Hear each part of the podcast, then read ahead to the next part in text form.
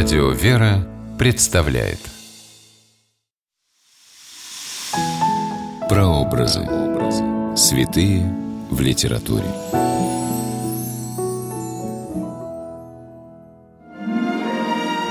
Образ святых в литературе помогает нам лучше увидеть и понять людей, которые, по выражению преподобного Иоанна Дамаскина, стали друзьями Бога. Здравствуйте! С вами писатель Ольга Клюкина с программой «Прообразы. Святые в литературе». Сегодня мы говорим о святом Иосифе Обручнике и о том, каким он предстает в книге «Легенды о Христе» Сельмы Лагерлёв. Место действия – Вифлеем, время – первый век нашей эры. Шведскую писательницу Сельму Лагерлёв многие дети знают по сказке «Приключения Нильса с дикими гусями», а когда становятся старше, берут в руки книгу «Легенды о Христе». Этот сборник новелл просто поражает своей неповторимой интонацией и теплотой веры. В легендах о Христе среди прочих героев перед нами предстает святое семейство – Христос, его мать Мария и отец Иосиф. Один из рассказов «Святая ночь» почти целиком посвящен святому Иосифу Обручнику. Автор не называет в этой притче Иосифа по имени, да и зачем? Все и так понимают, кто в глухую ночь вышел на поиски огня, чтобы обогреть Марию и родившегося в пещере младенца Христа.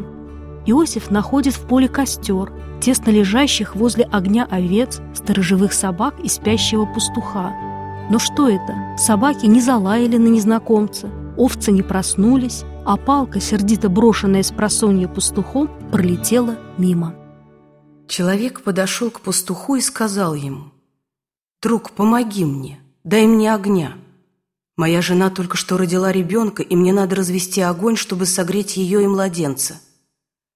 Старик предпочел бы ответить отказом, но когда он вспомнил, что собаки не залаяли на этого человека, овцы не разбежались от него, и посох, не задев его, пролетел мимо, ему стало не по себе, и он не посмел отказать ему в просьбе. «Бери, сколько тебе нужно», — сказал пастух. Но костер уже почти догорел, и вокруг не осталось больше ни поленьев, ни сучьев, лежала только большая куча жару. У незнакомца же не было ни лопаты, ни совка, чтобы взять себе красных угольков. Увидев это, пастух снова предложил «Бери, сколько тебе нужно», и подумал, что человек не сможет унести с собой огня. Но тот наклонился, выбрал себе горстку углей голыми руками и положил их в полу своей одежды. И угли не обожгли ему рук, когда он брал их, и не прожгли его одежды, он понес их, словно это были яблоки или орехи. Из Евангелия от Матфея известно, что святой Иосиф происходил из рода царя Давида. Он жил в небольшом городке Назарете, плотничал, имел жену и детей от первого брака. После смерти первой жены, уже в преклонном возрасте, Иосиф был обручен с Марией, поэтому он Иосиф-обручник – в Евангелии дана емкая и похвальная характеристика этого человека. Иосиф же, муж ее, будучи праведен, праведен. Это слово включает в себя так много. Удивительное смирение Иосифа, его жертвенность и готовность беспрекословно служить Марии и Богомладенцу. Вот и в рассказе Сельмы Лагерлев Иосиф берет угли голыми руками. Он думает не о себе, а о том, чтобы поскорее обогреть Марию и Христа. Что сегодня за чудесная ночь, и почему животные и предметы оказывают тебе милосердие? Я не могу тебе этого сказать, если ты сам этого не увидишь, ответил незнакомец и пошел своей дорогой, торопясь развести огонь, чтобы согреть мать и младенца.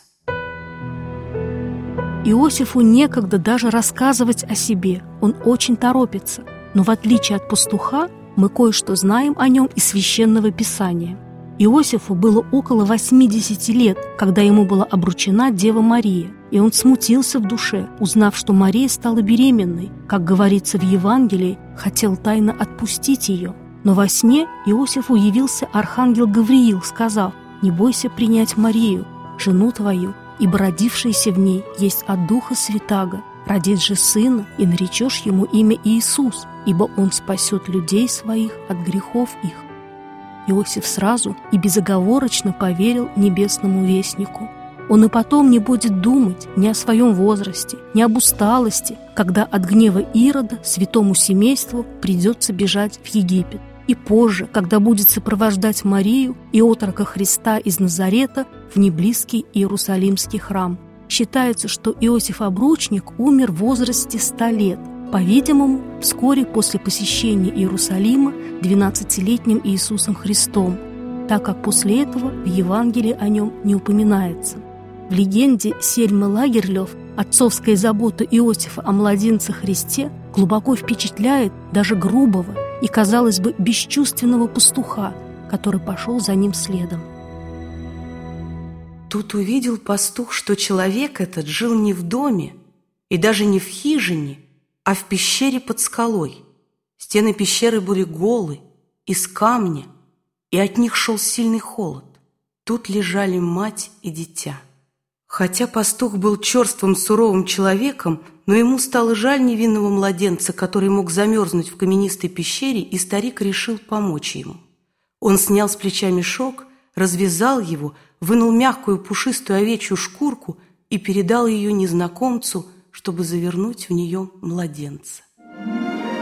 Рассказ «Святая ночь» написан в 1904 году, а через пять лет шведская писательница Сельма Лагерлёв получила Нобелевскую премию по литературе как дань высокому идеализму, яркому воображению и духовному проникновению, которые отличают все ее произведения, говорится в формулировке Нобелевского комитета. С этим нельзя не согласиться, прочитав даже один короткий рождественский рассказ Сельмы Лагерлёв «Святая ночь», где формой притчи показаны лучшие качества души святого Иосифа Обручника. С вами была Ольга Клюкина. До новых встреч в авторской программе «Прообразы. Святые в литературе».